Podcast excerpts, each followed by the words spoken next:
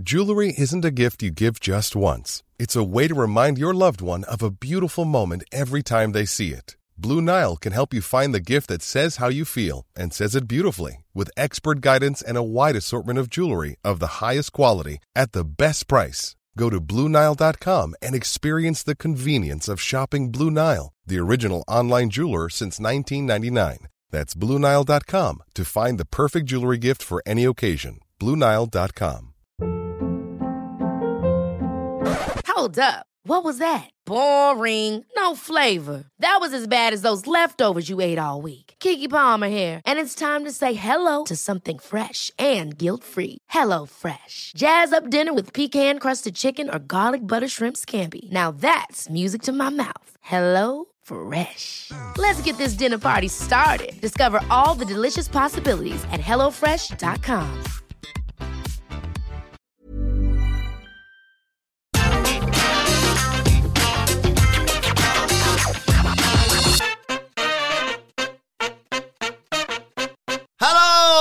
And welcome to the A E W All Out twenty twenty-two review. I'm Adam Wilborn from What Culture, joined by the Dudley Boys of What Culture, Michael Hamlet and Michael Sidgwick, here to review everything that happened on Sunday night's All Out pay-per-view. But before we get into it, if you're a fan of this sort of thing, make sure you subscribe to What Culture Wrestling on either iTunes, Spotify, or wherever you get your podcasts from for daily wrestling podcasts where we review A E W Dynamite, A E W Rampage, Raw, SmackDown, N X T Dubai, oh, pay-per-views, premium live events. We have interviews, roundtable discussions, and a roundup of the week complete with a bloody good quiz, of course, on WrestleCulture. As I said, though, joined by Hamlet and Sidgwick to review All Out. Michael Hamlet was there for the live stream on Sunday night, and due to various scheduling conflicts, this is the first time we've been able to get round a table and talk all about it. Um, if you're wondering why on earth we aren't referencing the rather large events that went on following All Out, the fallout from All Out, some might say. He's really happy with that one, isn't he? We are going to be just discussing that on a separate podcast, and no doubt as we head throughout the rest of this week, Dynamite reviews, previews, et cetera, et cetera. So, focusing just on the pay-per-view, Sidge, what did you make of this show? Not much, if I'm being absolutely brutally honest. Um, recently, the take on, let's call it the post all the post C M Punk or mid C M Punk era of pay-per-views is, they're all phenomenal. They're just a little bit too long. Mm-hmm. Various degrees of, um, like, what's the word I'm looking for here? There's been various degrees of the shows, like, sort of sagging somewhat. Mm. All Out didn't. Full Gear kind of did because I didn't need to see um, the M M A lads and Top Team go twenty minutes. Revolution didn't for me. Double or Nothing badly did. But the, the, the general trick of the formula is, yeah, it depends on how tired you are, what side of the pond you're on, or you just your general just stamina levels. You're going to get a great show, whether you can be truly arsed about all of it or not. This broke the pattern in what I thought was a pretty uh, way, because you got the most matches ever, I think, at fifteen, incorporating zero hour, and literally only three for me were of proper A E W standard. Like, only three. And um, there were sev- more than one disappointment on this show.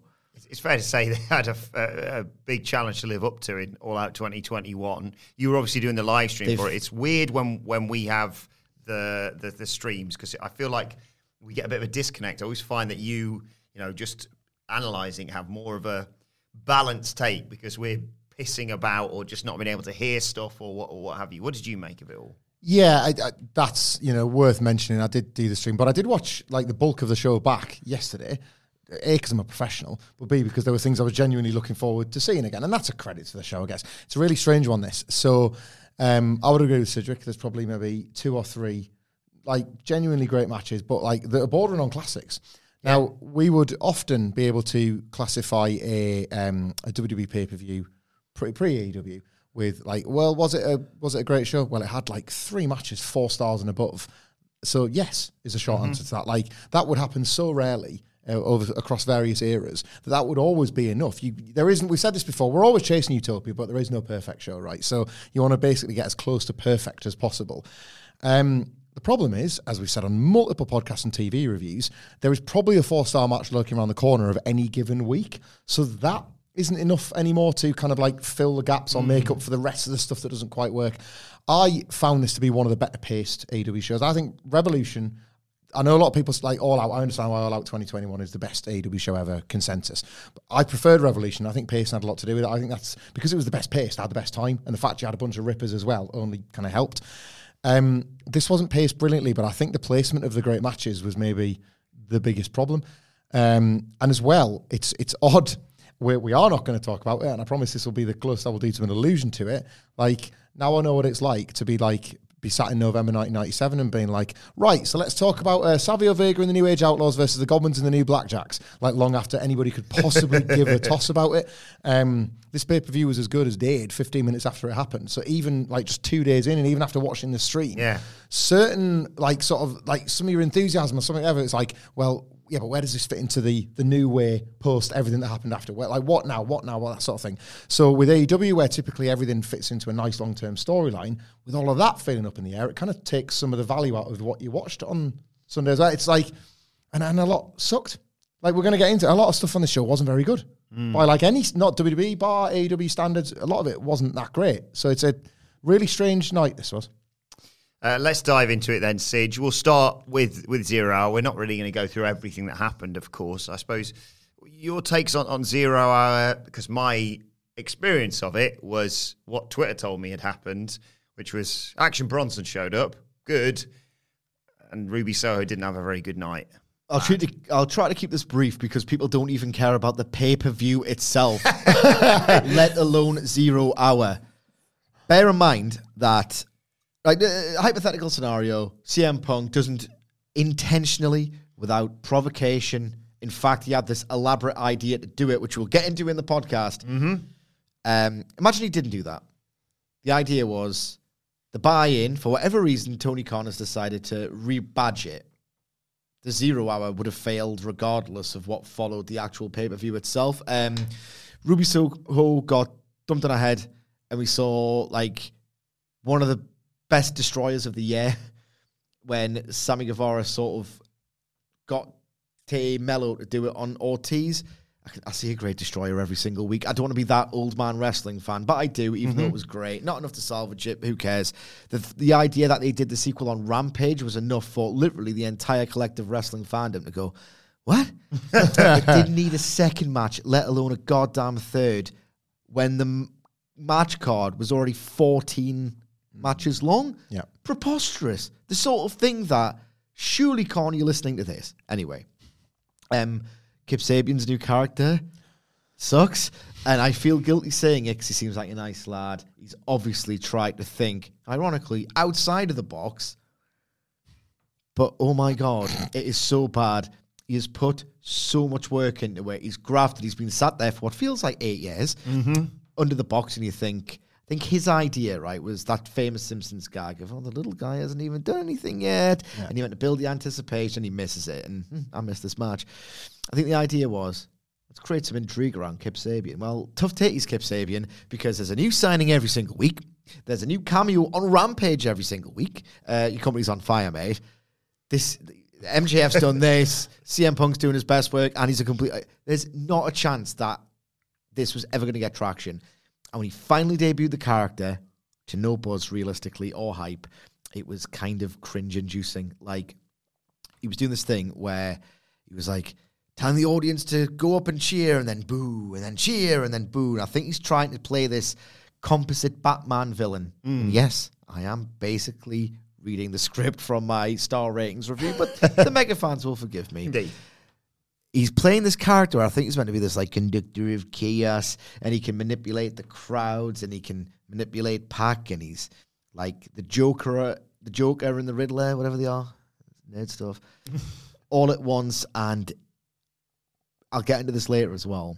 The more obviously you are playing a character in A E W right now, which is as real as it gets, the more of a goof mm. and a try-hard and phony you mm. look in the context of this company, in the situation it's in right now. So I just thought, you're a guy playing a character, I hate the character, and you're not really convincing playing a theatrical character, and you're screaming in a box, and you're way more Leto than Ledger if you're going for this sort of thing. There are very big flaws underpinning the problems with this character as well. Like, so what happens here is like, and I know we're not going to do match reviews, but I think this is a big, a wider point yeah. about A E W's lack of focus at the moment in general, right? Gentleman's three at best. If yeah, well, this is it, right? If you're having a gentleman's three with Pac in any environment, that's not ideal, right? Because that's a, that undersells one of supposedly the best wrestlers on your roster and a champion, no less. Yeah. You're, you're traveling champion that goes and represents A E W around the world. So that's less than ideal, just for starters. But just isolated on Kip Sabian in particular, he spends the year cultivating this whole like all poor around guy. Himself. Yeah, yeah, that's that's really unfair. And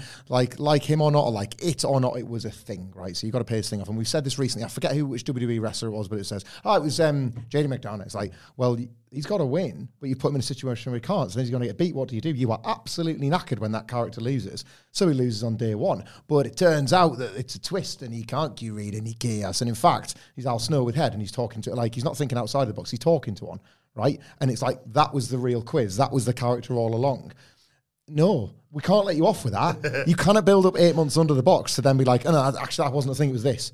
Like, you can't do that. You can't just be like, yeah, in actuality, he was a psychopath the whole time. And it's like, he's still a loser. He was a loser before. Eight months for zero gain. And now he's not, in fact, a supervillain. He's a dweeb. Like... There's no win, and he wasn't, and he wasn't on the main card, and it, and it was, and there's a sort of there's a sort of implied relegation in the first place. Afterthought stigma. Yeah. yeah, like that's a that is like, and it, it, this is the problem. I feel sorry for Kip Sabian because a lot of people have brushed it off and be like, well, it's only Kip Sabian. I'd say that to Kip Sabian. This is like a multifarious failure yeah. of a character, and it respects like a lot of individual thoughtlessness over a, about a year.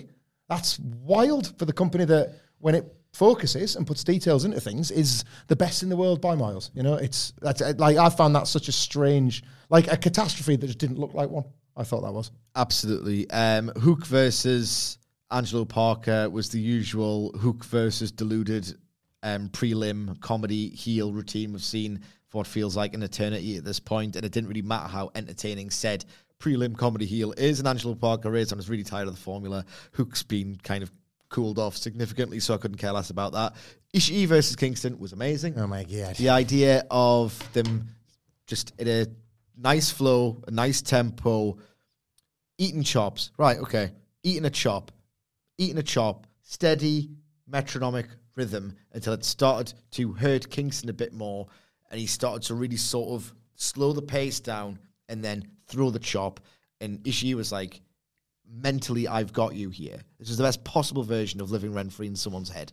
Because the second that Kingston was really trying to absorb the pain, fight through it, and then with a roar, put more behind the chop, going to chop you faster. Going to chop you faster in response. And then the subversion where Kingston finally summoned up enough, summoned up enough fighting spirit to drop him on his ass. Incredible. Then the bombs came. Then the no-selling came. And Ishii colours from the narrowest palette imaginable and still creates masterpieces. He's great. That match was great. It was the sole highlight of a flawed zero-hour concept. And my God, what an imposition on time this was. Ones each as well. So really it exists more to build a rubber match, which itself will be this huge event. It's like, so why the hell are you building this potentially huge event on your zero hour? Do you not show yeah. it with more value? And it's like, well, we can't, because we can't have Eddie Kingston on the pay-per-view. This is supposed to be a punishment. Well, if it's a punishment booking, why is it so awesome? Like, the, why the, is he having so much goddamn fun? The punished guy has got a far superior spot than the guy that he was supposedly punished for the infraction for. Yeah. That is absolutely all over the shop in its construction. The match was fantastic. I see Action Bronson as well. Oh, yeah. That, that work, that's one of them in arena things. It clearly worked for a lot of people. It's a nice thing when I like... Well, clearly in A E W, you're best friends with the people that do your entrance. Yeah, no. That was a theme that ran onto the main show as well. Sign him up. I've changed my uh, A E W signs to many people to see the guy's abs. Like uh, singing Daniel Bryan's got better ones than Bryan. Put, put him in the Blackpool Combat Club. Shut up. Let's start on the main card then, Sige. Let's start with the Casino Ladder match. It was Claudio Castagnoli, uh, Wheeler Yuta, Penta El Zero Miedo, Rey Fénix, Rush, Andrade El Idolo, Dante Martin, and... Oh, hang on. Oh, who's the extra person in the... Oh, um, wait there. The Joker, baby. um, it's a cursed concept, this, isn't it? Yeah, it absolutely sucks. like, I, I'm happy by what ass. happened by the end of everything, yeah. but the concept of this sucks, as for the reasons you pointed out on social media, but I'm sure... Sucks ass. The, the mega, mega fans will forgive me. The sucks ass. It sucked ass. And it kind of sucked, like, the better and the cooler the moves were, because it was just, if you're going to take stupid bumps... Taking a destroyer on a suspended ladder bridge is a stupid bump that will accumulate and accumulate into brain damage. If you're going to do that, and wrestlers kind of in about fifty years, we'll realise we're all willingly doing it. It's just the kind of taboo subject we don't really want to talk about because it ruins the fun. God damn it, do it in a match. Make it make sense, for goddamn sake. Imagine, right, the whole idea behind the M J F thing, which we'll get to, is this master plan hatched over a series of months. Hamflet, give them the details, and I'll give you the one that you had a little bit of trouble with. I don't want to patronise you, but I, no, didn't, yeah. I didn't get this until you brought it up. But so why were the Deadlies? Huh? So on Wednesday, we're all a bit like, so Willie Morrissey walks down the aisle, and we all kind of collectively make the same noise. What? And he's the latest Stokely guy, and Stokely's putting this gang of losers together, and like, what's the deal with that, you know? And then obviously it's when it's revealed that Stokely pulls the hood off, you kind of put the faces together. And as we're kind of putting the whole puzzle together, and it is M J F and that, you think, well, hang on, Morrissey was M J F's heavy during the labours of Wardlow.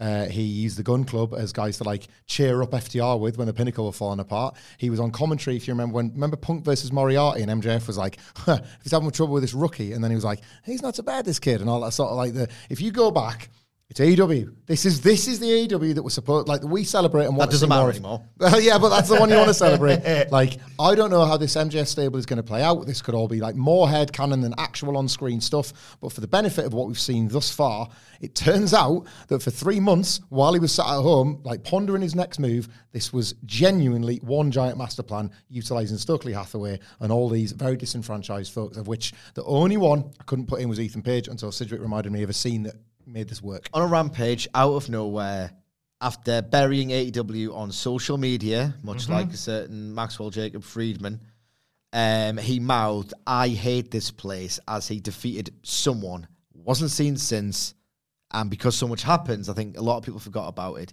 His attitude and his loathing towards A E W, not that I necessarily think this is great, although I will let it play out, because it's one of my least favourite things in wrestling, is, ah... Oh, that's how he's linked to M J F. Mm-hmm. They are both hating their lives. Why don't we hate our lives together and try and improve them by making more money and winning more matches and being in a stable, which allows us to do that, et cetera, et cetera, et cetera.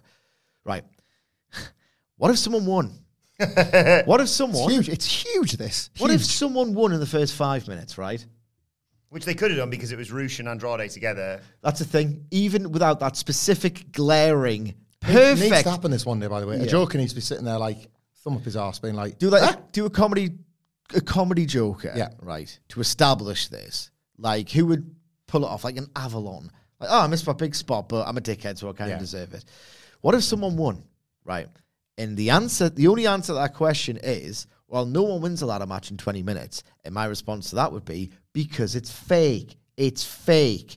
It's fake. The fact that, oh, it's just, you know, no one wins it because it's booked that way, because it's fake. And you're reminding me how fake it is throughout every single casino ladder match. And this is the most glaring one yet, not only because of the nature of the victory and the twist, but because Rush and Andrade, right, knowing that they had m- at least a minute or two to spare before the next guy came in with a stupid, illogical interval gimmick. It's like, right, okay, we've kind of got a clear run at the way we need to win this match to win a title of which this entire promotion is about. You know what we should do? We should set up two separate suspended ladders, right? And then just do that. I understand that they're in a feud, right, with Fénix, mm-hmm. who started the match, I believe. Yeah. So, yes, the idea is... So confused is, at the start because I forgot about the fact that people come in. I was like, why is the bell rung? Was everybody else, yeah. So the idea is they are they hate Fénix so much that they kind of want to kill him first before... getting on with the order of business, but it just went on for so long. It's like, your route to what all of this is about. Who cares about your grudges in this moment? The route to everything that you do this for. You train every day. You commit horrible atrocities to your own body. And the money and the fame and the success and the status, it's just up there. Climb a fucking ladder, you dickhead. So it's all completely fake. And even if they don't do that, M J F and his master plan falls apart when he waits to be the Joker, because when he makes his, when he makes his call to Tony Khan, as is revealed later in the night, why wouldn't M J F say, oh, well, that's a bit of a risk, actually. You're bending over backwards to get me back. You're paying me what is implied to be an obscene amount of money that you're bleeping out because it'll make the boys feel resentful mm-hmm. because you're getting paid this much. Great detail. This, this, this much, right? M J F, if this was real and they'd thought about it, would have said... I'm not going in the ladder match. I've got a master plan to not actually do a bump in it, but It could be one in five minutes. It can't be one in five minutes because da, da, da, da, it's fake. The action, honestly, I resented it because I, I'm so bored with the concept. I'm sick of pointing it out. Felt bad for Claudio when he was pissing about with that Dante spot. Yeah. Felt bad for Yuta taking a bump in such a meaningless festival. Yeah, like it looked that. horrible. It was a whole night of work. It was like, oh, I'm gonna, what am I going to do tonight then? You're going to enter. You can do that. That's your lot. It was like that like, Finn Balor bump, remember, yeah. when he went ba-boom and it looked amazing. And at least that match makes sense. This match makes no sense. I hate it. And honestly, I thought the presentation was a little bit so theatrical. I was already in a bad mood because of, oh, this is what you're doing and it makes no sense because the match could have been won in five minutes. And I didn't know it was M J F yet. And then when I got it, and I thought, oh, M J F's kind of well above this. Like, well above this. Yeah, we um, shot it down on the preview because he said for the, all the reasons he's just laid out why it shouldn't have happened the way it did.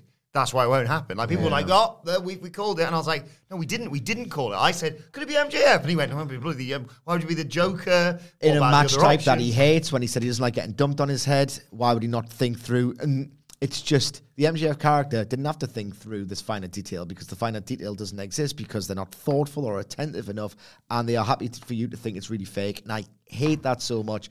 And Destroyer on a ladder, great. Dante Martin springboarding, excellent. Who cares? Who cares? It's the ultimate example of the worst bad faith argument. Heartbreaking. The worst person you know makes a great point. This match is absolutely stupid. I hate it. And it drove the biggest angle of the year that didn't, no one cared about five minutes later. This is case by case, but this case is a case of it. Breaking your own rules. And like sort of breaking the kind of the accepted, sometimes unwritten rules of a, of a situation. Like sometimes in wrestling, you absolutely do it because the transgression is the dramatic bit, right? A E W is a stable-driven organisation. That is something I think we're all grateful for. Even when sometimes it gets really confusing, keeping up with all the stables. Like it's fantastic. It's always been a fantastic bedrock of one of the things that makes this promotion great, right? So what we know about almost every A E W wrestler is that they've got friends. Like, it was once a detail that Wardlow needed them. Like, there's always people that can help you out. And we always say when the babyface doesn't have his friends coming out, that's not a good look on them. Like, so, and they think about that, right? You've just had a ladder match, and when the Joker comes out, right, well, like, five people have just decked everybody else. Like, so what? So if somebody doesn't do that in this next one of these, they're the idiot. Like, again, this is like a, that's a rule. Even in W W E, right? Brock did it once. And we all were like, well, you know what? The only person you can do that with is Brock. The only person that can march out and just completely take the piss is him because w- that's his whole yes. demeanor. Like, even in a Money in the Bank ladder match sort of thing, one guy can't be like, hey, I got like twenty friends and they're all going to beat you up, and they just do it. You know, like this sort of, these are case-by-case things, and this is absolutely not the match where you can do that mm-hmm. because this now needs to happen. What M J F did worked. So this needs to happen in every single casino match going forward. And it shouldn't have. Well, no, it's I like, know, I know, it's just all wrong. It's all a mess. I got, I got five mates, and you haven't. So, like, and like two of them are in the Blackpool Cop. Where's, where's the like Blackpool Cop? Hang on a second. Like these, absolutely, the Gun Club are not having Yuta and Claudio's life. We'll fix this. Mm. It's like there's a lot of problems with this, and they're not. It's not even like people will think we're pedantic arseholes anyway. It's not like we're being pedantic arseholes and peeling back stuff to find problems. There's a lot of like out front issues, I think, mm. which I think is why we're quite passionately like against it. What did you make, or two-part question. Number one, what did you make of Pleased to Meet You? Hope you get my name. Uh, by, Bob Dylan, by Bob Dylan. God. That's why I got him earlier with that. We were chatting about it basically being a, an interesting choice to pick the Stones. And I hated it. The and then he came over and did that, and I was like, well, it's over now. He's, he's decided to do it. He's decided to. And did you know it was M J F? Uh, yeah. I was but, like eighty percent it was M J F. But I was going to say, but uh, me too. I'm not a bit taller. We were we were on the stream in Murray, and like so there was a camera pointing at us. So it's like, yeah, we think it's M J F, but the fact it's not, you like you you got too much pride to commit and be like, well, it's definitely M J F, because then if it's not, yeah, Scorpio Sky takes the mask off, it's like you're the asshole. So I wouldn't like have committed all the way, but like fair and like the the Rolling Stones thing, that was the tell, because it's like, well, the devil. The money, well, not even the devil element, but like the money being spent on the theme. I'm not thinking yeah, of the kayfabe, no. I'm thinking of the reality is like, uh, yeah. you're not going to spend that much money for nothing. So that was the biggest tell to me, that it had to be somebody of significance, if not M J F. I'm not actually a Rolling Stones guy, so I kind of thought that like, and that intro, like, Nicholas made this point, so I'm not going to steal his take off him, but like, it's A-level media studies stuff to be out. We're going to tell you that a guy's the devil. How are you going to do it? Simply the devil. Like, that's just, nah, come on. I... inferred from the fact that they, at the end of the show, just skipping ahead somewhat, I don't care about the show anyway, uh, that they did the reveal of M J F's actual music. That's just a one-off because they're not paying for that in perpetuity. They're just not. Oh, yeah. yeah. No, no, no, no. What a crap. Why then did they not save it till the end? They should have saved it until the absolute end. If the penny that dropped, because maybe they could have had, that looks like a devil mask. Could it yeah, just yeah, be? Yeah. Could it just be? But as Hamlin says, the fact that they paid sympathy for the Devils, all right, it was obviously M J F because mm. paying out the ass for that money. Uh, but it's just a better reveal as well. Yeah. Scarf thing was nice, wasn't it? That was a nice scarf. Yeah, nice. yeah, yeah. No, that was loads of good, but no one cares. no one cares. Uh, speaking of skipping forward, uh, the Elite won the Trios titles. Then we got Jay Shut Cargill. Up, man. I'm joking. I knew you were looking forward to talking about this. Uh, what a sensational uh, final uh, for the World A E W World Trios Championships. It was, of course, uh, Hangman Page and Alex Reynolds and John Silver of the Dark Order versus the Elite. Kenny Omega, Matt Jackson, Nick Jackson, and Kenny Omega is all the way back, baby. Oh my god! Oh my god! Oh, I like the chaos, right? I like the gossip. I like it being interesting. Don't like the idea that Omega or Punk might walk, and we'll talk about that later. I, deep down, I just want to talk about attire. Kenny Omega, right? You know what I'm going to say, right? But it's fine because I know for a fact, and I enjoy the fact that Kenny Omega and the Elite really do play with a heightened style of storytelling. I know they put loads of texture to it, loads of art and depth into it, but it's very heightened. It's nothing like the way that Kingston, Punk, or Mox would tell a story. It's very drum- melodramatic, very heightened, and I'm absolutely okay with that. So it is, if you are a dick about it, a little bit ridiculous that Kenny Omega has told the story of a nine-month, arduous, grueling, hellish recovery and condensed it after he's recovered into three weeks. It's a bit, you know, but he's done it. He's done a heightened thing so well yeah. that he know he, he outwardly says, "I'm inspired by anime and loads of different other forms," not necessarily in a quote unquote believable wrestling context. Triple H was dropped fifty foot from a car and returned two weeks later on Raw without a scratch on yes. him. Like wrestling has been way more egregious than Kenny Omega returning to full fitness. Yeah. And like nobody will ever mention that because you can pick on this detail. Yeah. But it's been so much worse so many yeah. more times. So I just want to get that out the way. But the way he did something that was a little bit, that's actually, if you think about it, quite hard to believe. He still did it so phenomenally well that I can't begrudge him. But he did the work from the day he kind of went into, um, what's the word I'm looking for here? Not exile. Hibernation. Hiatus. Yes. A complete recluse. Um, so you kind of got reclusive, and then, because he's a brain genius at this, right? Oh my God, his entrance as well. He is Kevin Nash's new favorite wrestler. He just pops me every single time. Amazing. He's the funniest, best guy in the world. I love that guy so goddamn much. So, right, he spends nine months, and he no news is bad news. It's not like, oh, you know, you can't make February, actually. I don't think there was a goddamn chance of that. He just wanted to really sort of drive the anxiety. He looked four hundred in those uh, P W I Wrestler of the Year. Yeah. He's like, you don't want to look like the Wrestler of the Year. Look like the Wrestler of the Year nine eighty-two. Doesn't want to say much, right? And, oh, can't be going well. Oh, it's fine, guys. He's going to be back in about six months. That's a set timeline just to make you happy that Omega's come back. He wanted the opposite. He wanted you to think he was irreparably broken. And then he did the press. And I'm not saying he's he's, an, he's a wrestler. He's going to exaggerate. But the idea was, yeah, yeah, I'm having to adjust the way my body moves, and, you know, I might not be the same, but I want to come back and all the rest of it. Hernia, torn labrum, knee, neck, vertigo. The guy feels like he's broken. He really wants you to think he's broken. And because we saw the posture, the lack of snap, even though he's still a brain genius, at the layout of his matches, you could tell he wasn't the guy he was in twenty eighteen. So he comes back, knowing that this is connected. People are thinking, oh, is, is he thrashed? Is he broken? He's been saying all this in the media. Um, he's been saying that like a month before. I, I'm fairly certain it was a month. If I get one more setback in rehab, I'm done. Yeah. He comes out looking like this. Like, he knows exactly what he's doing. So the first match, compression shirt. As Hamlet pointed out, he is a very exaggerated storyteller. Um, he can do subtlety, but he's exaggerated as well. He was like clutching at his stomach and his knee. It's like, he's selling maybe a little bit too obviously, if anything, but there's two sides to the Omega, and he was actually laboured in his movements in a bit the height's not quite there, but maybe it's cardio. And he wrestles like it's bloody twenty nineteen. And he just looks incredible. And he doesn't tan on purpose to not look like a star, to look more broken. The bandages, that was maybe a little bit on the nose.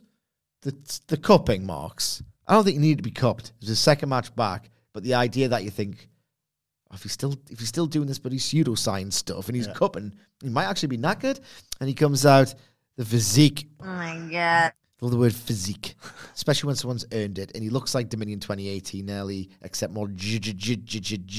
Mm-hmm.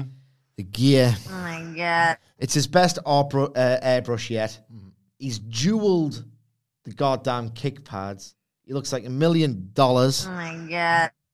And this is the culmination of nine months' work. Because he's the snap, the dynamo, the dynamism, the zip, the pace, the way he... Oh, my God. The sequence with Hangman Page, when Hangman Page goes to run the ropes, and Page goes, no, uh, P- Omega goes, no, I'm just going to jump halfway across the ring and back elbowing you in the face, and the crowd went absolutely wild.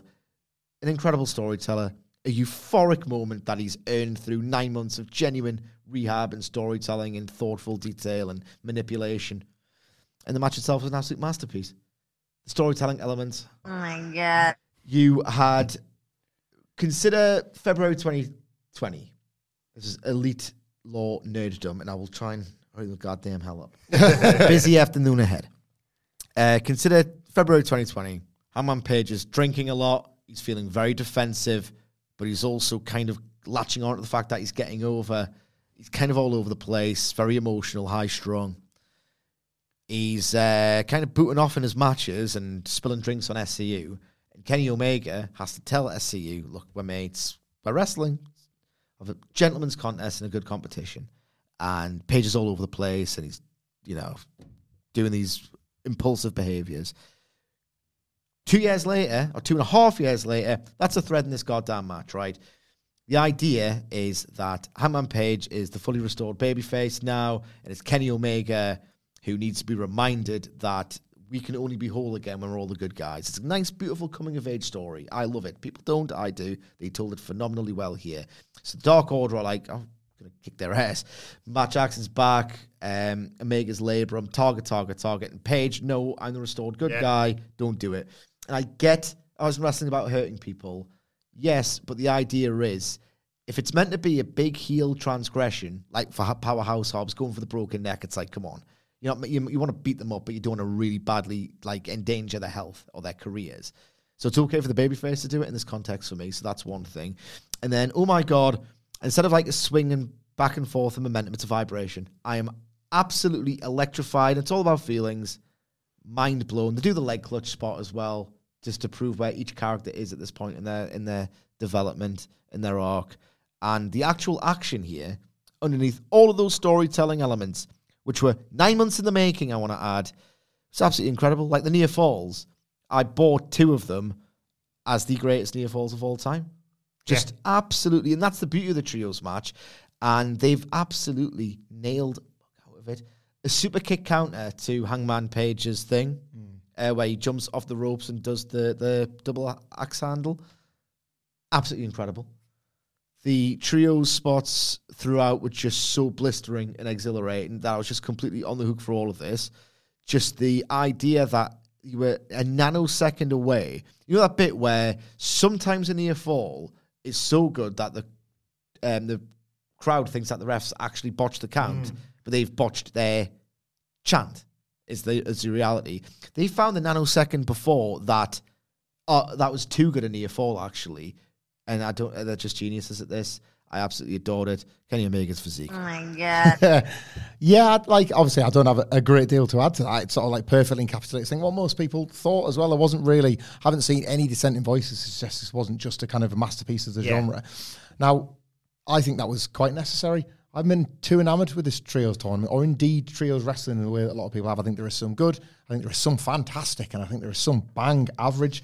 Um, and that leads me to the Dark Order and praising the elite, because the handling of the Dark Order, for a variety of reasons, one elephant in the room that, of course, is going to cause all sorts of other problems, but for a variety of reasons, the Dark Order have cooled so substantially that I think it is a credit to the Elite, and they get grief for their melodrama from me as well, but like they get grief for a lot of corners from this, that the Elite is a strong enough story, because that's all it is. The Elite is one giant story from pre-A E W to whatever's going to happen in the future to whatever in W W E. Yeah, hi maybe to whatever like to what to a little bit if they ever want to use it and sort of like sort of retro like retrofit it to whatever Cody's doing now. You know, this is how they operate, isn't it? Kenny, New Japan, all that. Um, that is powerful enough to elevate a, a busted flush in the Dark Order by putting Hangman Page with them and putting them in this match.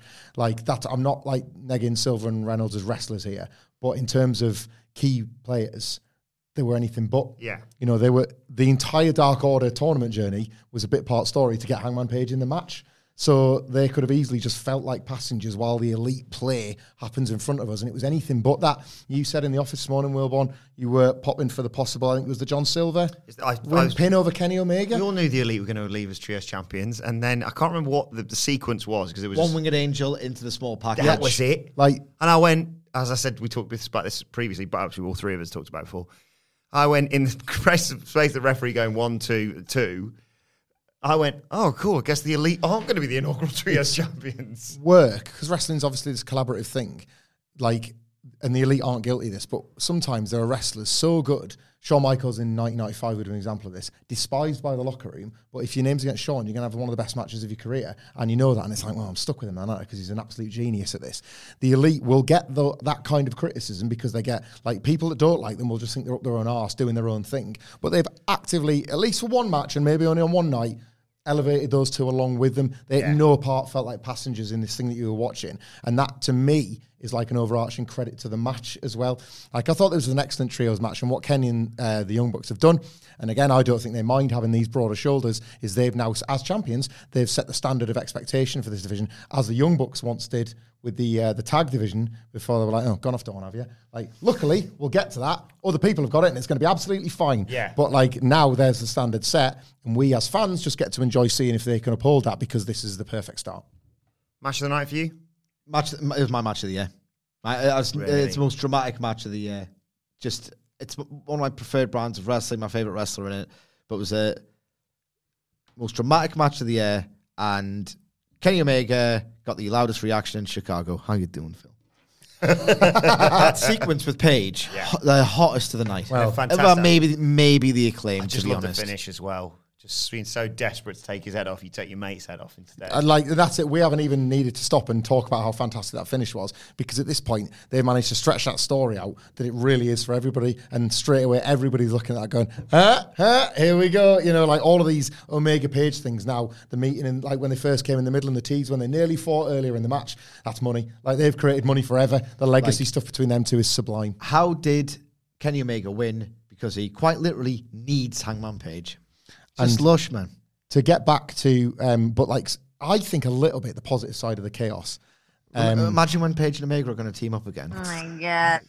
Oh my god!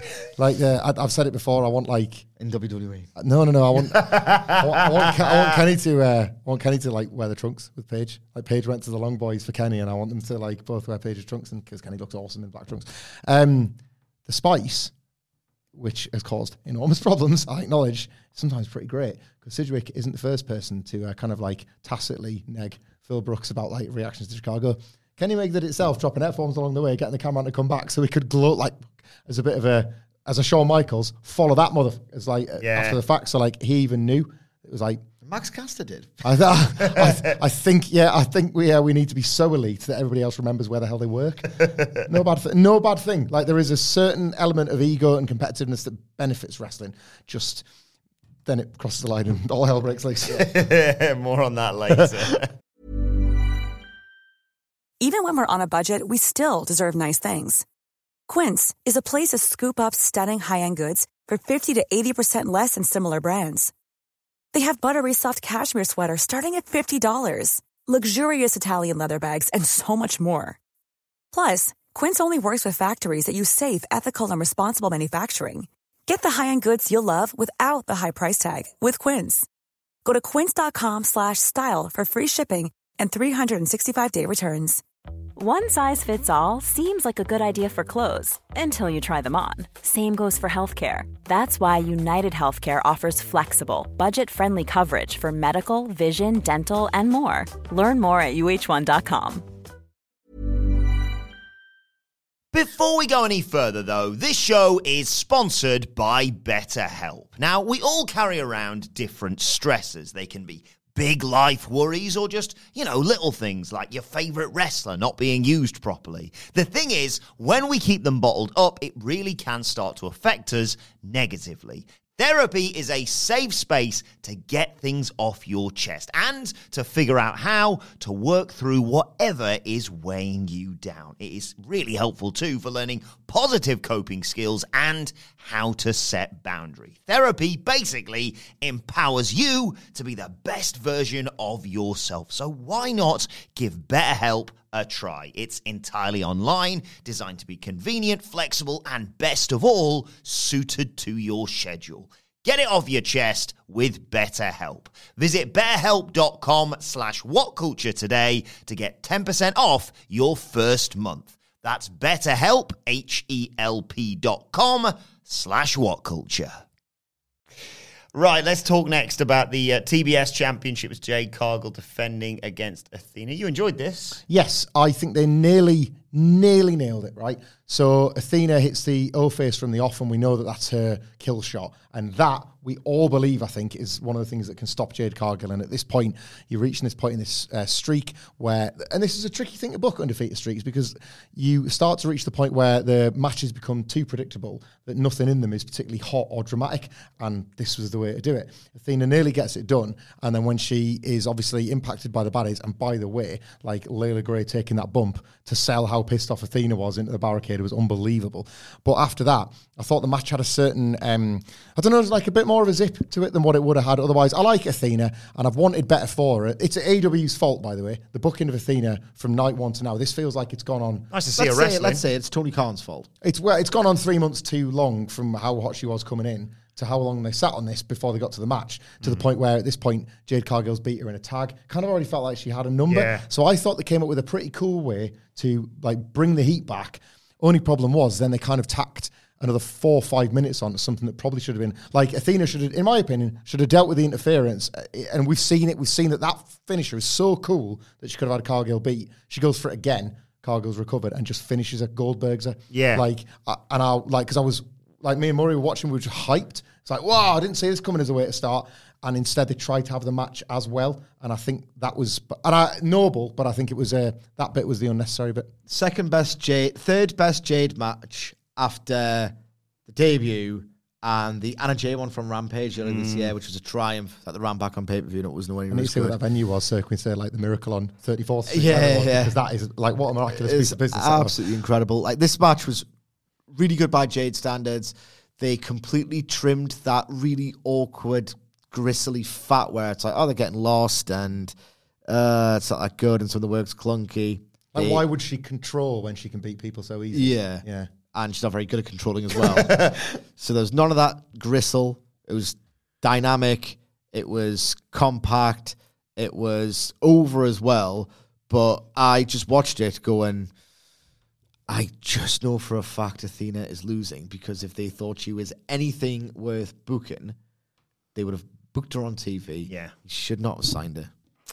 Uh, then we got another six-man. It was... Uh, because he has no use for her, not because she isn't very talented. Oh, absolutely. Then we got Jay Lethal, and great to see the Motor City Machine Guns back in a ring. Uh, Chris Sabin and Alex Shelley versus Wardlow and F T R. Like, uh, I had... No one... pressure following that other six-man, by the way.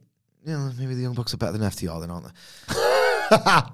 I love how now as well, by the way. It's like, uh, uh, friends with him, are you? Fuck you too. Right there. I'm going to put C M Punk over so big in this main event review. They got like Road Warrior pops and a meaningless six-man on a pay-per-view. And it's like, these guys, friends with that asshole, you're an asshole too.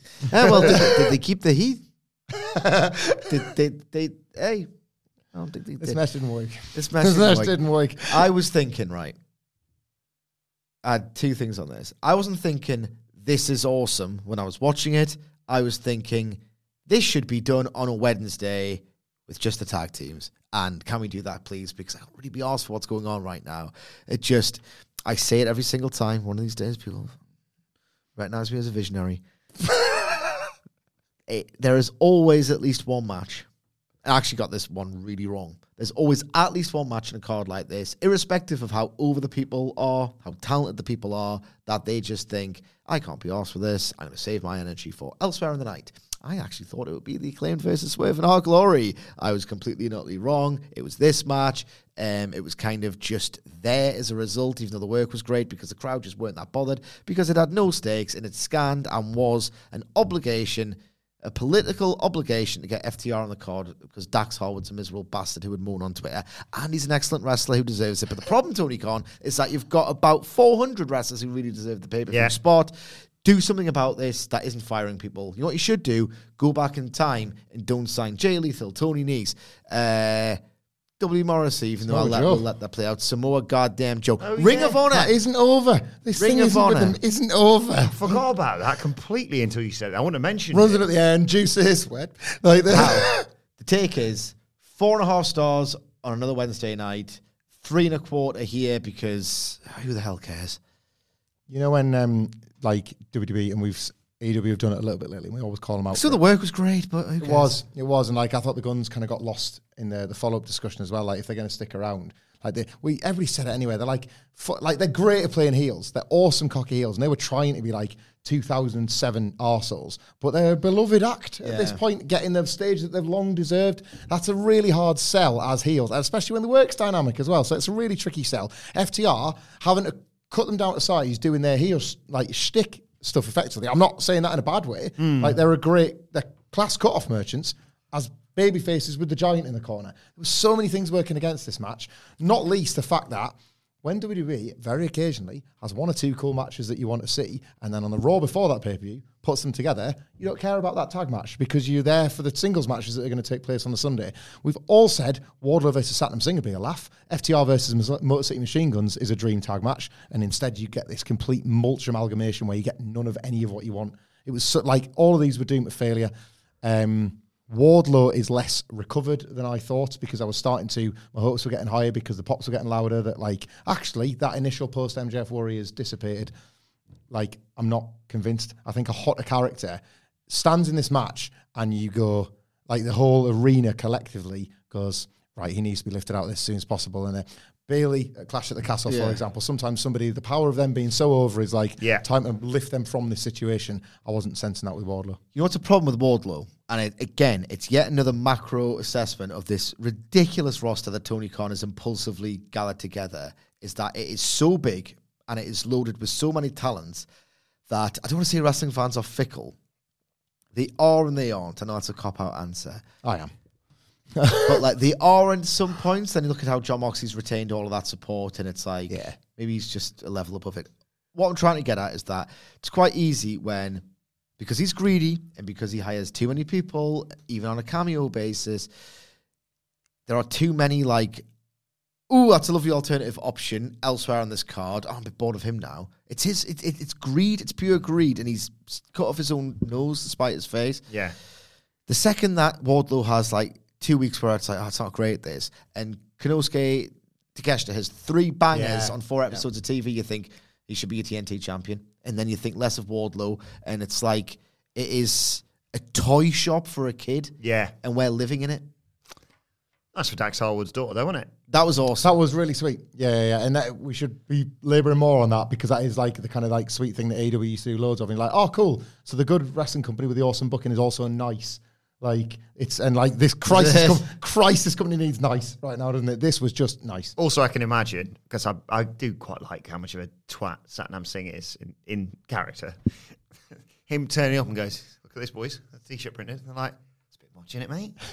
It's, it's fight like a seven-year-old brat. It's not that funny. And then the complete circle of her coming out and just going, that's on that, snap your pencil. Oh, no, it just entertained me, that did. I love that idea. It's not funny. yeah. Like, I know for a fact that gets said a lot in the Sanjay Dutt, Jay Lethal universe. Yeah. It's not funny. Not um, not entertaining. Rather surprising result came next. We thought this was going to be vindication for Ricky Starks, and no, he was just wrecked by Powerhouse Hobbs, who uh, looked terrifying here. So this was one of two kind of nearly identical things, albeit playing out in different ways in terms of the big, like the big heel getting the win over the big baby face in something of a blood feud. But then don't put two on the same pay-per-view and then don't create the same yep, problem by looking at the same thing twice. Yep. Like, I'll complain about a knee injury being worked in back-to-back matches. Yeah, I'll yeah. certainly complain about this over the course of one pay-per-view. Like, a failure of the booking, a failure of the card prep, like, sort of the putting together of the card. Um, not least because this was the better of this was the better of the two uh, from an in-ring point of view, because at least you had, like, five minutes of work from two young studs that you want to see make it to the next level. I bought in wholesale to Ricky Starks. to Ricky Starks. Need that a little less, a little less. uh, like, still carrying the injury and then losing in the way he did. Like, I like... So here's another problem that I've only just thought of as much as I like this in the moment. They were trying to present Powerhouse Hobbs getting a flash win over Ricky Starks when they put the world title on the line in a flash win with the two biggest stars in the whole company two weeks earlier. No wonder it felt diluted by comparison. But one positive, because I'm conscious that like people will feel sad if they really love this show and they're just hearing a lot of, I believed, reasoned complaints. I think they've at the very least got the spine buster over as, oh his, my. as his new thing. Yeah. And it's always worth, if a wrestler comes away with a brand new thing they didn't have before, class. And that was definitely an achievement. From I think it speaks volumes that me and Andy were chatting on the news today, and one of the Twitter questions was like, what's next for Moxley? And if we just assume that everyone's still employed by Wednesday, he he's not around the title picture or whatever. I think he should be and the I, only one around the title picture forever. Yes. Yeah, but if we're saying that that's, you know, somehow still running, check out the other podcast, What Culture Wrestling, wherever you get your podcast from. Imminently. He, he, yeah, he went... Who do you reckon Moxley should face next? And I just went Powerhouse, because it's like that's how much he, how terrifying I thought he came across here. Just like bloody hell, he's a killer. Like that, I break backs or whatever he's got on his Tron. one hundred percent. I mean, I already believed it beforehand, but I definitely believe it now. Absolutely. I just would have loved this if it was the T V angle building to the match. Yeah. Like it would have been like, well, I'm desperate for Ricky Starks to come back from this because how the fuck can he? The bit where.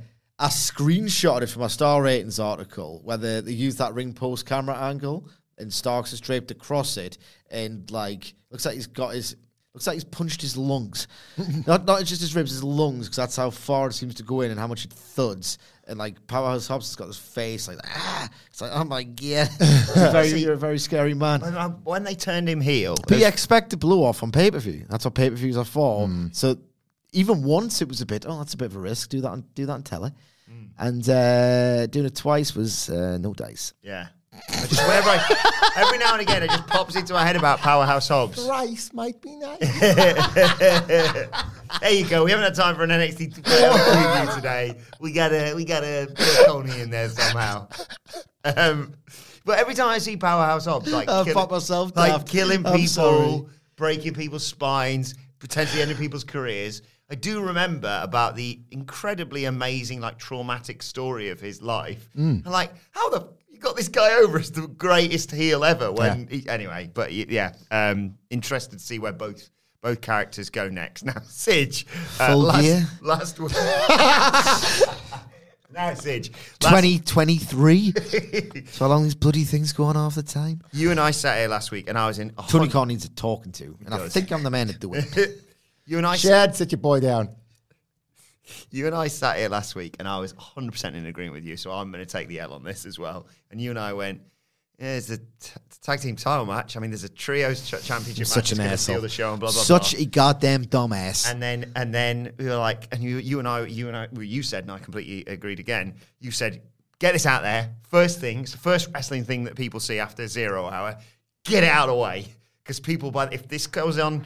You know, halfway through this show, people are going to go, yeah, get some popcorn or something. Claimed as the New Age Outlaws, Enzo and Cass successes, perfect openers as well. There's a yeah. logic to that. That's what they are in, well, that's what they were until Sunday. I underestimated them. Yeah, my yeah. word. Um, I think we all did. Yeah. To, to, to, to such an extent, um, the question I'm going to ask you about this match is, should they have called an audible? Yes. Yes. Look, they're from New York. Arthur Ashe is probably the time to do it. And this, I think, is all but guaranteed to be, see, dickhead, you should have let it play out. Yeah. Well, that Best Friends versus Miro and Kip Sabian play out for you goddamn months. Now that guy's talking to a box.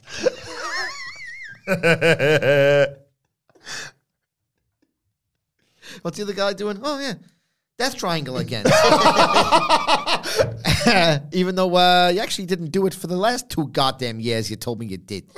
What, what the hell are you doing? I've seen shoot Christians get answers from God quicker than Miro. Jesus Christ. This match is an absolute classic. Uh, it was absolutely ungoddamn believable. And I loved it so much. It was so clever. It was so uh, loud. It was so just great. It was so emotionally torturous. I was telling Hamflet, like, because we're nerds who talk about this on Twitter all the goddamn time. Anthony Bowens, I was like, oh, fuck. It was such a good fake. What a tragedy. Oh, what a tragedy, because you know his knee's a bit bum. Yeah. He's got one of those knees as well where it's like, that thing's a goddamn ticking time bomb. Where it's like, you can't help but think, oh, at some point that's going to go again, because it's always the injury that just knackers athletes like Tegan Knox. And mm. in a more happy example, Michael Owen. um, so it's always like a very bad injury. Yeah. And it always seems to recur. So when you saw the poor guy at this moment, and what, what a time to do this bloody... These, these bones is great. What, so a, what a time to do this particular spot with that particular injury. I was thinking, ah, oh, a poor guy, a poor guy. And I thought, oh, this is really ruining my enjoyment of the match because, well, they're going to have to call an audible and wrap it up. And then Swerve Strickland drop-kicked him in the knee, oh. and I was like, oh, my God. Oh, wait a sec, wait a sec. Bloody good quiz. uh, right, there you go. Oh, my God. So it's like, oh, it's a work. And it's just an absolutely phenomenal work, and this is great. And then Lee and Strickland, their facial expressions are majestic. Look, they, in the late, if, this late, if they laid this thing out right, your Dory Funk Juniors, your Ric Flairs, amateurs. Because if this was like, oh, let's call this on the fly because the crowd's getting a different reaction. Masterpiece. Ten stars. It wasn't. They knew that they were going to play situational heel because the acclaimed are so over. Even so, the way that they were looking at the crowd and realizing the extent of how much it was working, they went, boom, revel in it. Strickland, I know, is an awesome heel. I know this. Keith Lee, you piece of shit. Because you were so good. You yeah. have to be like teased into it, and then once he got into it, he got into it a bit too much, didn't yeah, he? Like, yeah, licking your lips, brother. It like, initially, it was like groans, wasn't it? It's like, oh, bloody hell, swimming on glory. These pricks called me Lizzo ten minutes yeah. ago. I'm going to kill him. Like, it was it was absolutely phenomenal, this match. And Max Caster, a bit too fortune with his raps where you think, I'm going to get you. Good guy? I don't know. I'll trust you. You're thinking, right, okay, well... he's the weak link of this match, right? He's, you know, serviceable, very over. Sometimes that's more important. Mm-hmm. You're a passable, incredibly entertaining dude. That's so much better than being like ninety-eight percent of N X T Black and Gold. How you doing? yeah. When he lifted up Keith Lee, oh, oh. I almost jumped on the ceiling because I was just popping daft. This is a masterpiece. It reminded me of the first time Brock Lesnar F five'd the Big Show. Something you...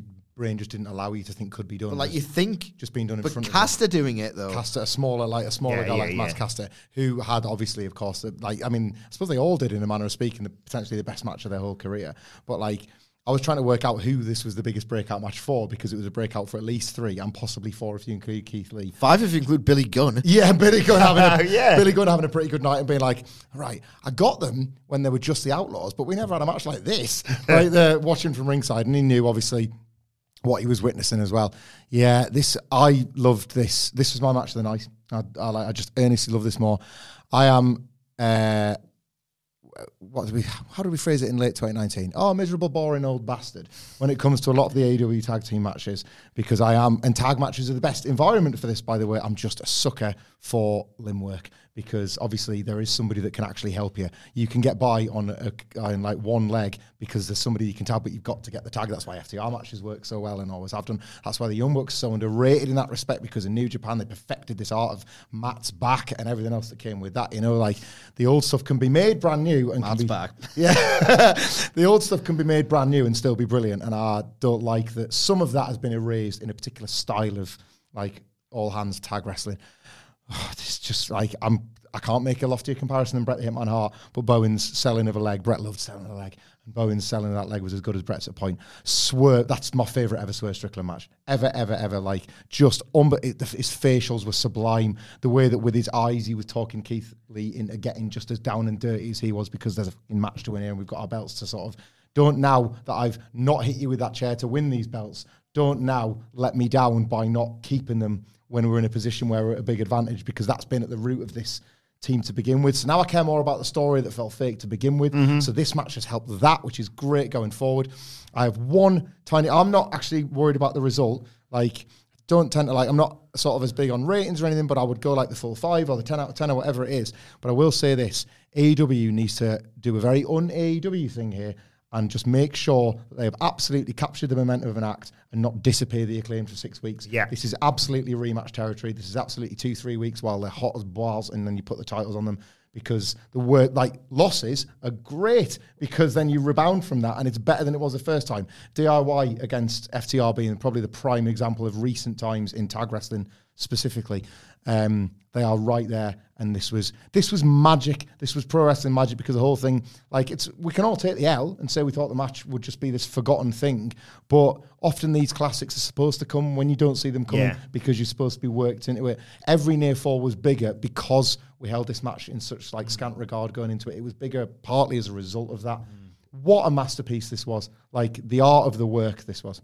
And Swerve and Our Glory, a crap tag team. Tag team champions, the amount of times they hit each other in this match. Well, this, it's they've never got away from the fact no. that really these are not built for this. No. It's just it's just sort of happening. Keith Lee doing the scissoring and then Swerve being like, "Come on, mate! Like, we've just practically brought this guy's leg." Like, even now, they kind of, you know, it's it's this is great, man. I've watched this twice already, and I'm more talking about it. I can see myself watching it again in a few hours' time. Speaking of matches where arguably someone else maybe should have won, let's move on to the, the four-way for the interim A E W Women's World title. Toni Storm uh, emerged victorious. It wasn't quite the same in terms of people weren't grumpy or angry or furious about this.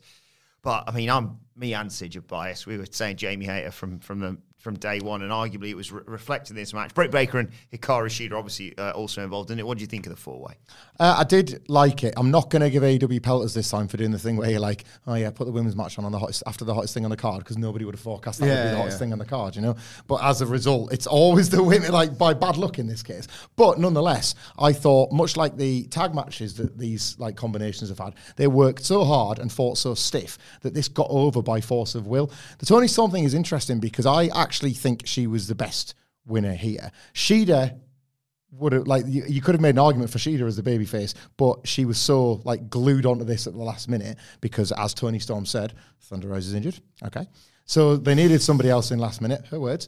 Uh, so Her, her accent. Yep. Sorry, we don't do Australian accents on this podcast. So, like... she's from New Zealand. So, oh, New Zealand. And she, I know she's from, she's just from Australia? I can't remember. Or New Zealand. New Zealand. Well, New Zealand. It's correct. Popping a bit of J-word. Anyway, I thought this match, like, there were the, these guys are clearly, ironically enough, considering not just the chaos in general, but within the women's division, these clearly have a lot of trust to work as stiff as they are with each other, and that's fantastic. Like, you want to see that done for the betterment of the product rather than just people... like a loaded message. Stiffing each other unprofessionally. Yeah, exactly. Um, W W E... every formula match where there's two heels in a four-way or a three-way, do that thing where, like, hey, we've beaten up the babyface, time to go for the cover. What? You're stopping me getting the cover? And then it all goes wrong. This is the logical way you book it. You save it to the last spot of the match. At no point was there even the tiniest bit of dissension until the last minute and a half when you get this. Not only the Britt Baker pulling out the ref, but her going for the cover on Hayter. I thought it was so not yeah. just like, she could have just gone for like, oh, Hayter's just there, right, fine, I'll go for the cover on Toni Storm, I think it was. Mm-hmm. But instead she went for the cover on Hayter. I thought it was a really nice detail. They have finally, at the very least, like, actually brought the characters back to where we all were six months ago, which is, uh, when are you going to... Uh, get to the point with this thing we've been doing here for all of our goddamn lives. Like, so they've actually got to the point when it mattered the most, when there was a title on the line. And I actually feel quite encouraged that Toni Storm will want to, like, all of them have, I know, but will really, really want to do her best by this division as a champion. Like, she's... she's finding another gear lately, I think, Toni Storm. I think she's, like, her graph is one going upwards since she started in A E W. So I think these matches will stand up for themselves a little bit more with her as champion. I've changed my mind on the winner, even though the crowd were on my side, if that makes any sense whatsoever. Toni Storm has suffered like one, you know, that defeat that the new woman signee suffers, and it's like, right, give up on her because yeah. mm. she was the challenger of the week. She's only suffered one. I think if she suffered another more, she becomes Statlander, Soho, whatever. I think it was paramount at this point to get a new star who's a great worker, who the fans really like, and strap her the fuck up. Yeah, that's fair. Don't piss about, especially when you've got, in parallel, an actual blood feud involving a star who's really over and another star who the fans really want to be more over. If there was ever a time where I could say, I've got trust that this women's division is going to be at least something, still marginalised, still nowhere near what it could be, but actually something, it is actually now. Smash cut two, even though I love her, Toni Storm getting interrupted by Nyla goddamn Rose on Wednesday. Please. When she does this promo. I, I really like Nyla Rose, but yes, come on. It's not Nyla's fault. Turn man. her face, turn her face. Don't do her as heel monster challenger of the week. Match quality, very briefly. I really liked the um, instant flash pinning attempts at the start. Then some moves happened in the general spot festy order, and then they told the story. So it was fine, completely lacking in heat, but as Hamza correctly and fairly points out, I don't even think Tony Khan, there's absolute apathy towards women's wrestling, could um, be buried for this. I have fucked myself. uh, let's talk Christian Cage, Jungle Boy Jack Perry next. Uh, we'll spend long talking about how the match lasted. J R absolutely jacking it blind that Jack Perry's on the graphic. Yeah, yeah, yeah. I finally made it happen. Um, uh, I manifested it. I did, did like. That, that Luchasaurus, like that, I think I can't remember who pointed it out on. Sorry, Luchasaurus. Do you, don't you mean? Oh, sorry. Yeah. Where is where is my manners? Not Luchasaurus. This was.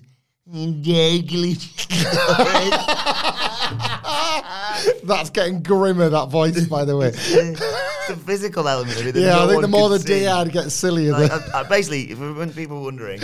They will be because they can't goddamn see you. I uh, I go sort of underneath the microphone and look over the top of my glasses and do the and do the dyad hands. Yeah, serious. uh, but I love this. Just Jungle Boy, like, hey, hey, buddy, where are you? I'm in Brian, you prick. And then the the I assume that I did this. I think Taz said something about it. They're like burn marks. It looked like on Jack Perry's. There's back. Pyro out the ass coming out of there. It's hard as hell. Yeah. I mean, it would. It's suck the only to time we can do that weird voice that we do because yeah. it's Taz. It would suck to get chokeslammed onto those like metal grids anyway. But yeah, like it sucked. And Christian Cage was like, "Thanks, buddy," and then just beat him in twenty seconds. Massively in favour of uh, them doing this more often. As I say, it's a shame you had the Starks and Hobbs thing on the same show. Yeah, I like a pay per view having an angle instead of a match sometimes, and not least a really long one with a ton of matches. Like I like this how this played out. Christian comes out with that big arm thing, and I'm like, "Ooh, where's this going to go?" And him doing it, like getting the slap like off the family straight away, and then blowing the kiss with the pin. That's what this was. Angle more on the match, and I'm absolutely fine with it. I can foresee this being like the big steel cage finale when Christian's got nowhere to run and Luchasaurus can't help him. That's fine too. Um, you could absolutely pick holes in the journey that Luchasaurus has taken throughout this whole storyline, but that's kind of the problem with A E W. You can pick holes in ton of this, tons of the stories now. Get tighten things up across the board, and this is way better than I think some people are giving it credit for. Uh, I will give it a pass because Christian Cage looked like he suffered an injury. But my God, this thing's been going on since Double or Nothing twenty twenty-one. Like, I can name, in my personal fandom anyway, not like legacy feuds where people can wrestle each other in like nineteen ninety-two and nineteen ninety-three, and then they can run it back in two thousand three. There's an actual program, a start to finish story. Very little justifies going well over a calendar year. And just blow it off. But if he's injured, he's injured. Yeah. Um, speaking of the feud, it's already run out of juice. Must continue. Chris Jericho, Brian Danielson, the floor is yours. I, I don't really want to talk about it. I'm so good. Like, he's already had the title match, so why they're building towards it? If they are building towards a Jericho Danielson rematch, you vastly overestimated how good it was going to be. And maybe it was fair to do so because Danielson's Danielson and Jericho's had a fantastic year. Regardless, it always felt like, I'll have that once in A E W, even though it feels it feels like, and in fact, it might actually be coming, the W W E program where it's like, oh, this is really good, really great actually for W W E, and it'll go to t- three pay-per-views, one of them have a finish. This is all it feels like, the W W E version. Yeah, it's meant to be parodying sports entertainment.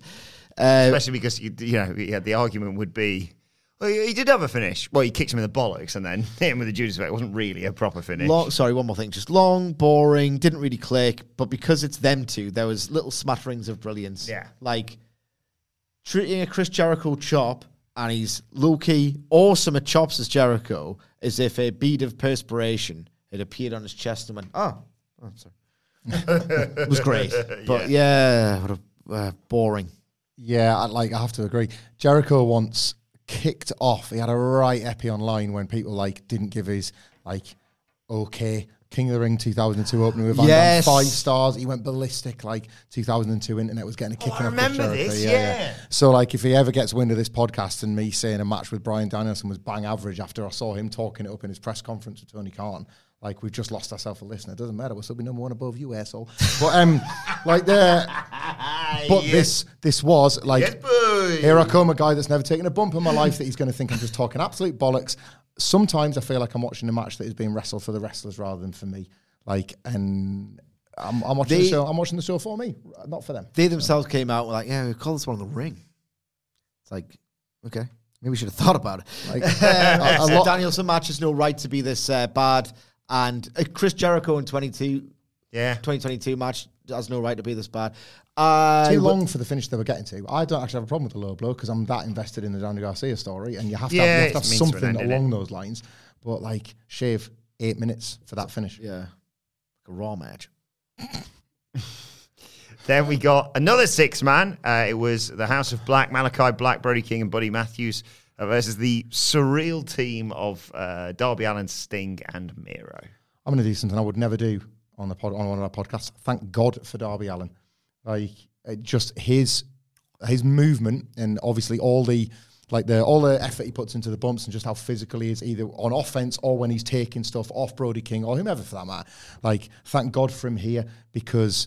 And there's obviously potentially other factors at play. If Malachi Black is yeah. saying goodbye, then that's why they must have lifted out a huge chunk of the story of this match of Miro finally getting to him, because that felt like it was barely anything to do with this. So we lost the like we lost the meat of the Miro Malachi Black story for whatever reasons. If he is staying, Christ, why did you take it away? Because it felt like it was missing. If anything, you were kind of relying on either Brody King and Darby Allin's afters or the generic Sting party match feeling.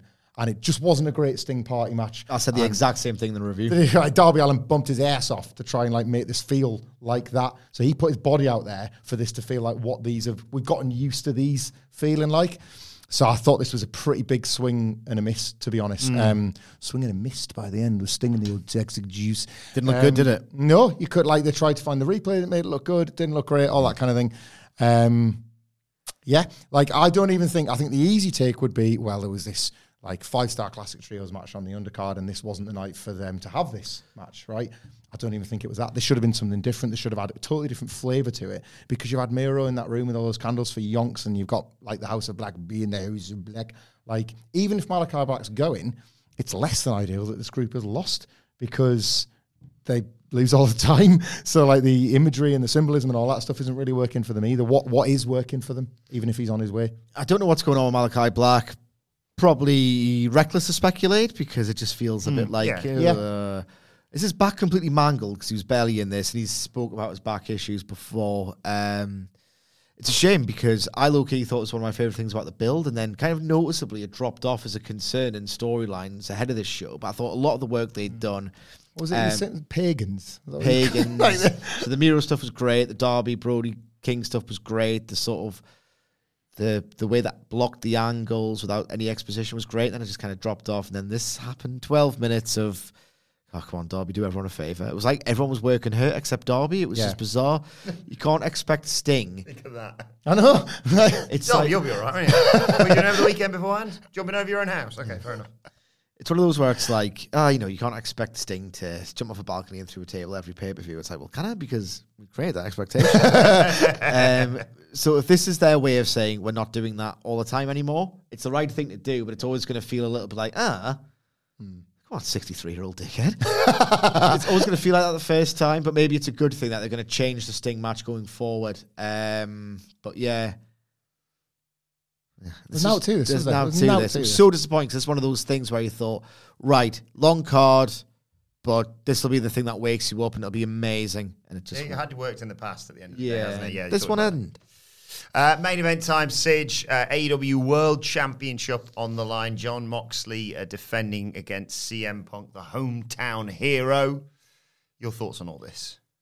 Oh, my God. It's great. It's an absolutely fantastic main event. Incredibly loud. And uh, yes, it's Punk in Chicago, but uh, half of the time, and really this was very early in A E W's run, I think they've corrected this somehow, some way.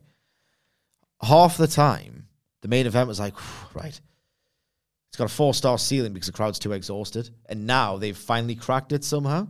Um, so it's a big credit, because after all of that time, to get this match this over was just sensational work. Uh, this is brilliant. C M Punk just doing genius stuff literally every single goddamn second of this match, if you watched it closely enough, and I did, twice. um, just little bits where it's like, his foot is killing him, but he's such a stubborn man that he's going to flip Moxley off, and he can't even stand on his foot to do it, and just gets slapped like a bitch into the corner because it's John Moxley. John Moxley literally drank his blood. It was outstanding. The first three minutes subverting the original were great. Helped enormously by like the best G T S I can remember in some time. Yeah, that was great. Awesome. What an um, inspired idea for him to flop onto him to effectively yes. sell the second one. I've never seen it, that yeah. before. And Moxley, it's almost like Moxley involuntarily lost this match. Yeah. Because what if he'd have fell and rolled out the ring? Yeah. It was like bad luck that put him back on Punk's shoulders. Yeah, that was great. The thread of defiance just sort of spiked those bits where they were like, and they were masters. They were languishing in submission holds for a long time, but because they were flipping each other off and selling their asses off, and it was just so well done. Oh, my God. Not John Moxley. I don't think I could love him anymore, right? Not only does he do the best counter that I could remember for like however many hours, right? But he deprives us of C M Punk's terrible elbow drop all at the same time. Wonderful, thank you so much. I reckon he's like, I'm not taking that. Uh, Punk, I've got this, Punk, I've got this really good spot. Yeah, yeah, I'm all ears, you know. My locker room is open, guys. Come into the locker room and, you know, nothing will happen, guys. Come into the locker room, it's always open. Yeah. T- tell me when I'm telling lies. He came to the locker room, didn't he? Nothing will happen. Have you got any moves where you're literally they were in his locker room everywhere that I can capture? I've got one, actually, yeah. Um... So you know that elbow drop you do? Yeah, yeah, it's like Macho Man's. Um, right, okay, well, wouldn't it be good for the um, for the Heat if um, I was to deprive the Chicago fans of how much they love you and everything you do? If I was to counter that one, he's like, yeah, it's like the Macho Man's. Uh, but, but uh, yeah, yeah, yeah, it'll get over because they want to see it again. I'm not doing it again, mate. Yeah. I'm catching we'll, we'll do it later on in the match. Yeah, we'll talk about that. Do you think you'll be able to leave um, uh, trailing arm and leg or not? Have you, do you think you, do you think you'll be able to manage that? I think I can get there, John. We're taking the piss out of Punk because it's kind of easy when someone's a dick. Um, but my God, he was an absolute masterful genius that he is in this match. Yeah. Um, hence why he's the most compelling, best worst guy, worst best guy of all time at this point, I yeah. think. Um, this match was absolutely incredible. I loved it. And uh, the gear... Yeah, I was going to ask about the gear. I was wondering that was coming. I, I hate the long boys. Another grade. Oh, mate. Yeah, like I felt like it was an instant top three. The fact that he yeah, put the Chicago Stars on the other leg in the Bret pattern was just stunning. A Bret Hart tribute? What? The fact that they were in white, so you knew they were going to get stained in blood, and they were so pristine white at the beginning, and you knew they were just going to be soaked in claret by the end was great. The nice little tidbit, and like, I can't believe I'm going to say this, the nice little tidbit from the press conference that he's in Danhausen's boots because his own aren't like... Like, shoot, aren't fitting since the foot injury. And now that. What the hell's he done to his foot? I don't know, man. Well, that's probably one of the reasons why he needs the long boys, right? Because they must not be aesthetically right, so he's covering them up. So there's all the more reason for that.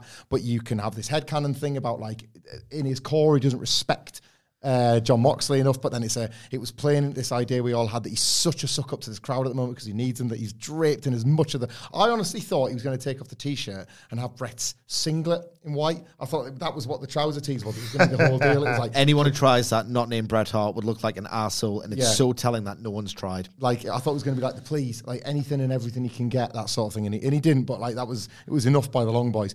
What I really loved about this match, and in like, I still think ultimately my gut feel. I would like for me, I was correct with my gut feeling. I think the experiment was a failed one. Like, I think this should have been the first meeting. Like, we're, we're, we're after the point now. I know that feels like the discourse from one hundred million yeah. years ago. yeah. But I really do feel like, in hindsight, eh, like, I think I'd have rather just had the first big match as, like, the Here we go, face to face, end of the world. They've both got belts and only one can leave with one. Um, but I liked, I think, that they weren't slavishly devoted to all the spots that we would have fantasy booked. It wasn't so on the nose, twist your foot off. It wasn't so, right, um, mm. Moxley's going to hit the, like, going to go for the... Um, The like drilling with the D D T and then like go for it again and again and again because it's just what finished him on T V. Punk's selling of the foot, I agree with Sidgwick, was like really inspired. They yeah. weren't doing the sort of like walking around with it absolutely hanging off. It's that constant. Oh my fucking foot! Yeah, it was like there. Like it's. I actually got. He took a lot of stick for this, but I actually got there. Like my hundred percent is now a different hundred percent. Like, I know what he's talking about. Yeah. I do know what he means. It's like, I'm never going to, I'm, what is he, like, sort of late thirties? I'm never going to get up and be twenty-one-year-old C M Punk. Yeah. He's forty-five? forty-five, sorry, yeah. I'm never going to get up and be the twenty-one-year-old C M Punk. If yeah. you'd have said it a different way rather than my one hundred percent is a new one hundred percent. People like kind of... St- Anchorman. People kind of Steiner-mathed him a little bit, didn't they? They yeah. sort of Steiner-mathed him, and I was like, well, I do get the point. A forty-five-year-old's body is not, it's got the wear and tear that a twenty-one-year-old... Right, yeah, yeah, you remember what it was like. Yeah.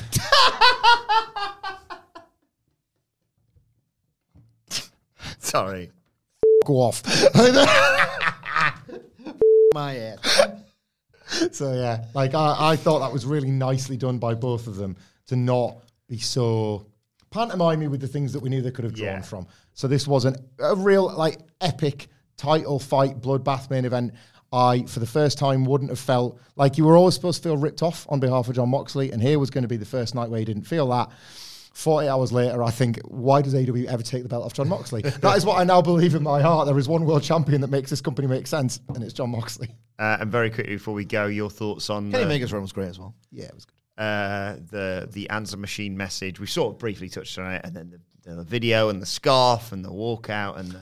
Sports entertainment-y, but absolutely my brand of sports entertainment-y, right up to and including the on-the-nose C M Punk clip. Cool, cool stuff. Um, I hope... ultimately in the aftermath of all this, and we will certainly talk about it, I hope Punk's around. Punk M J F, to me, is... Dead. S- well, special, like, when it's preserved, and that, like, M J F, even learning from him in this, like, what he's saying, he's putting it back on Punk. I've been you to get myself in this position, so now the only reason you're eating sh- is because you taught me how to do it. Like, that little clip, followed by that, I don't care on the nose, and obvious it is, the answer message after the fact. Nice stuff. The bleeping out of the... Like, I popped at the bleeping out of the money amount. That's great. Like, he's not going to upset the pay scale. He's absolutely broken it, but he's not going to tell anybody to what extent he's done it. What a dick. What a dick. I'm going to delve into my thoughts on this in the um, All Hell Breaks Loose podcast, so consider this a plug. There we go. Well, let us know your thoughts on All Out on Twitter at What Culture W W E. Uh, watch, they can follow all three of us. You can follow Michael Hamflet at... Michael Hamflet. You can follow Michael Sidgwick at... M. Sidgwick.